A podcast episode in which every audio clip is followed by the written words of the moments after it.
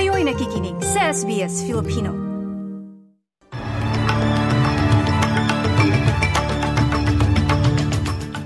Sa detalye ng mga balita ngayong biyernes, ika-isa ng Marso taong 2024. Pangulong Ferdinand Bongbong Marcos Jr. humarap sa parlamento ng Australia. Mga isyong tinalakay, alamin. Bushfire sa Victoria noong Miyerkules, iniimbestigahan ang pinagmulan. At dating apps may dalang panganib sa mga magulang.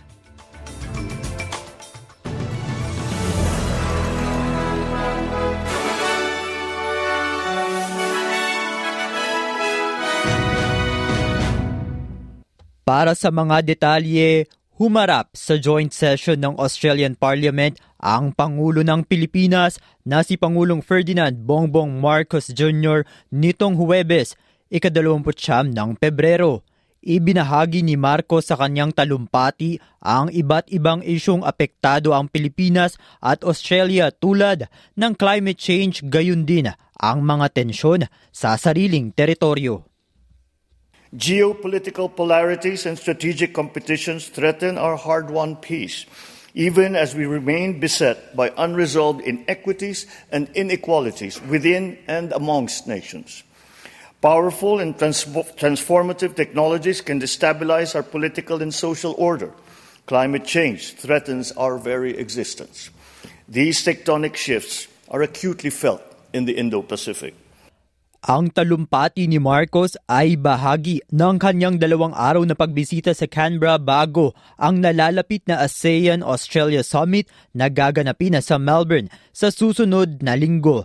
Nakatakdang magkaroon ng one-on-one talk si Australian Prime Minister Anthony Albanese at Pangulong Marcos sa pagbisita niya sa parlamento.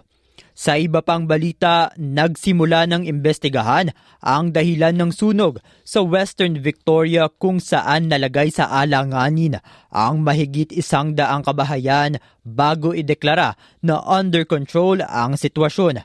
Naganap ang sunog sa Deril at South Ballarat noong Miyerkules habang nasa mainit at mahanging kondisyon ang panahon. Pakinggan natin ang pahayag ni Emergency Management Victoria Commissioner Rick Nugent tungkol dito. We know that there was no dry lightning around at the time. Don't believe there was any uh, tractors or other machinery working in that area at the time. So at the moment, we are treating that fire as suspicious until we are able to, until we are able to prove differently. Uh, so at the moment, that is an active investigation before uh, by Victoria Police and the Country Fire Authority. Samantala, nagsumite ang mga nakatatandang Aboriginal ng report sa Canberra kung saan nananawagan ito ng malawakang reforma sa edukasyon ng First Nations. Inirekomenda ng MK Turner na turuan ang mga estudyante ng indigenous sa sarili nitong wika at dapat bumuo ng First Nations Language and Literacy Centers. Pakinggan natin ang panawagan ni William Tillmouth mula sa organisasyon na Children's Ground. We asking for systemic change, we asking for structural change, and hopefully that change can be then afforded us, and we can then um, it be led by our people. It's Aboriginal knowledge, it's Aboriginal education in Aboriginal hands.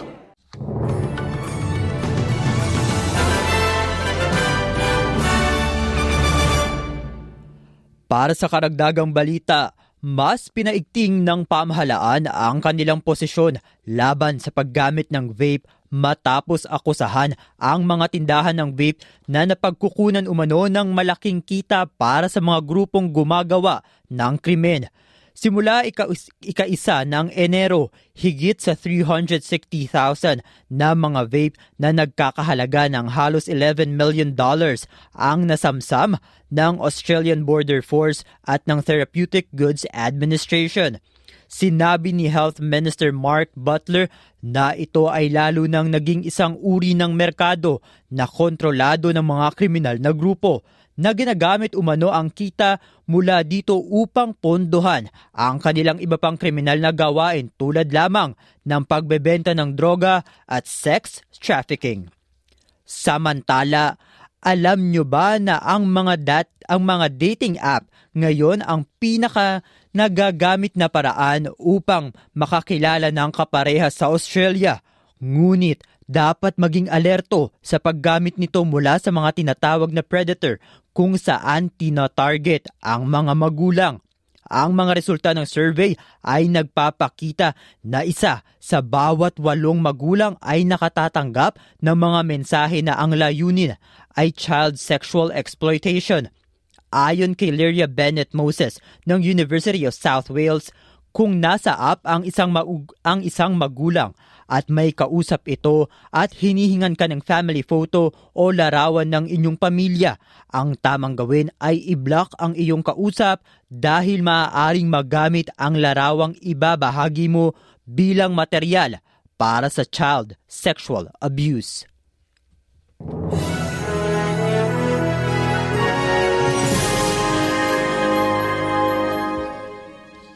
At sa palitan naman po tayo ng salapi, ayon sa Reserve Bank of Australia, ang isang Australian dollar ay katumbas ng 65 US cents.